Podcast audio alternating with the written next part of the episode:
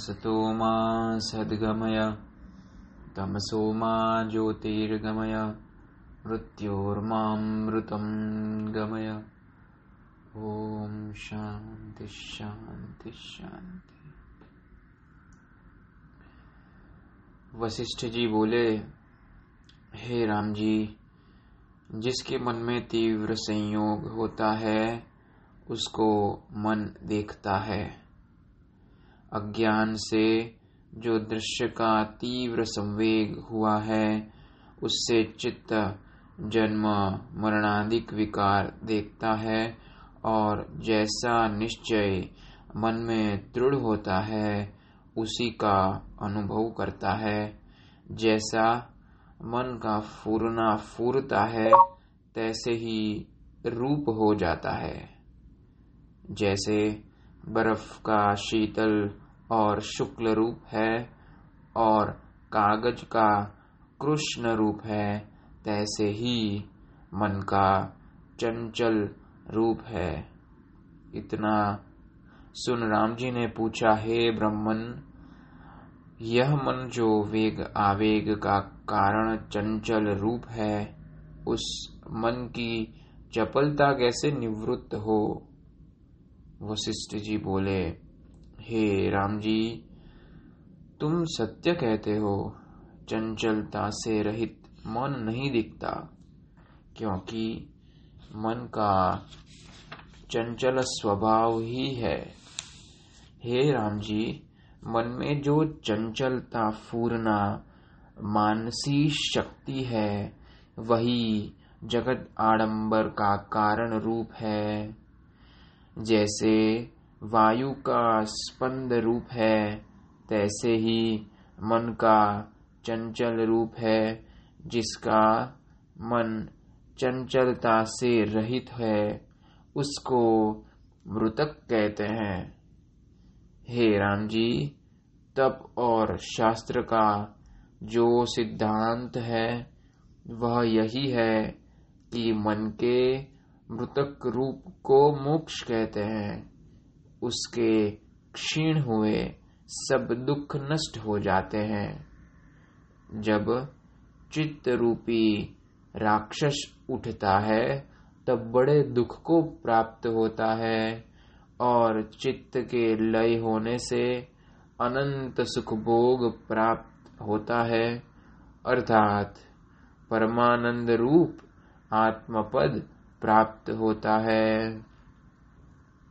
हे राम जी, मन में चंचलता अविचार से सिद्ध है और विचार से नष्ट हो जाती है। चित्त की चंचलता रूप जो वासना भीतर स्थित है, जब वह नष्ट हो तब परम सार की प्राप्ति हो। इससे यत्न करके चपलता रूपी अविद्या का नाश करो। जब चपलता निवृत्त होगी तब मन शांत होगा। सत्य असत्य और जड़ चेतन के मध्य में जो डोलायमान शक्ति है उसका नाम मन है। जब यह तीव्रता से जड़ की ओर लगता है तब आत्मा के प्रमाद से जड़ रूप हो जाता है, अर्थात अनात्म में आत्म प्रतीति होती है। और जब विवेक विचार में लगता है तब उस अभ्यास से जड़ता निवृत्त हो जाती है और केवल चेतना आत्म तत्व भासता है। जैसा अभ्यास दृढ़ होता है तैसा ही अनुभव इसको होता है।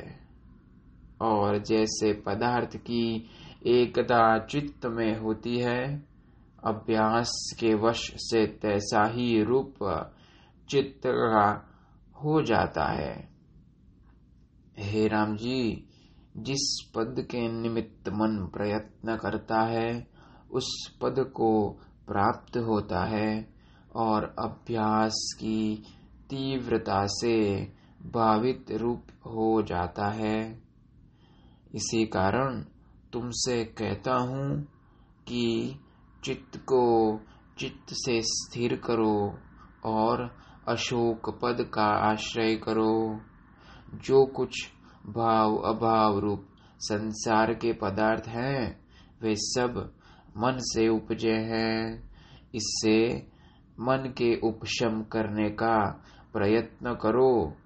मन के उपशम बिना छूटने का और कोई उपाय नहीं, और मन को मन ही निग्रह करता है और कोई नहीं कर सकता। जैसे राजा से राजा ही युद्ध करता है और कोई नहीं कर सकता, तैसे ही मन से मन ही युद्ध करता है। इससे तुम मन ही से मन को मारो कि शांति को प्राप्त हो। हे राम जी, मनुष्य बड़े संसार समुद्र में पड़ा है, जिसमें तृष्णा रूपी सिवार ने इसको घेर लिया है। इस कारण अधः को चला जाता है और राग द्वेष रूपी भंवरे में कष्ट पाता है। इससे तरने के निमित्त मन रूपी नाव है। जब शुद्ध मन रूपी नाव पर आरूढ़ हो तब संसार समुद्र के पार उतरे, अन्यथा कष्ट को प्राप्त होता है। हे राम जी, अपना मन ही बंधन का कारण है। उस मन को मन ही से छेदन करो और दृश्य की ओर जो सदा धावता है उससे वैराग्य करके आत्म तत्व का अभ्यास करो, तब छूटोगे और उपाय छूटने का नहीं। जहाँ जैसी वासना से मन आशा करके उठे उसको वहीं बोध करके त्यागने से तुम्हारी अविद्या नष्ट हो जावेगी। हे राम जी, जब प्रथम भोगों की वासना का त्याग करोगे तब यत्न बिना ही जगत की वासना छूट जावेगी। जब भाव रूप अभाव जगत का त्याग किया तब निर्विकल्प सुखरूप होगा। जब सब दृश्य भाव पदार्थों का अभाव होता है तब भावना करने वाला मन भी नष्ट होता है। हे राम जी, जो कुछ संवेदन फूरता है उस संवेदन का होना ही जगत है और असंवेदन होने का नाम निर्वाण है।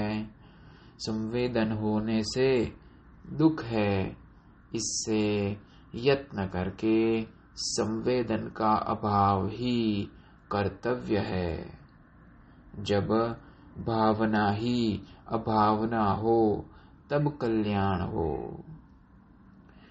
जो कुछ भाव अभाव पदार्थों का राग द्वेष उठता है वह मन के अबोध से होता है, पर वे पदार्थ मृग तृष्णा के जलवत मिथ्या है।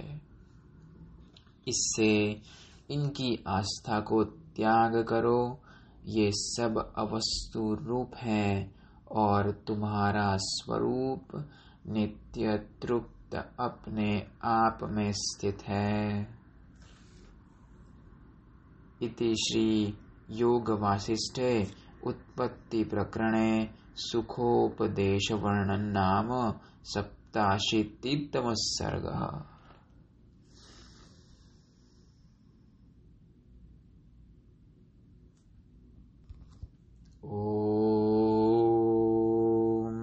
तच्छयोरावृणीमहे गातुई यज्ञाय गातुई यज्ञपतये दैवी स्वस्तिरस्तु नः।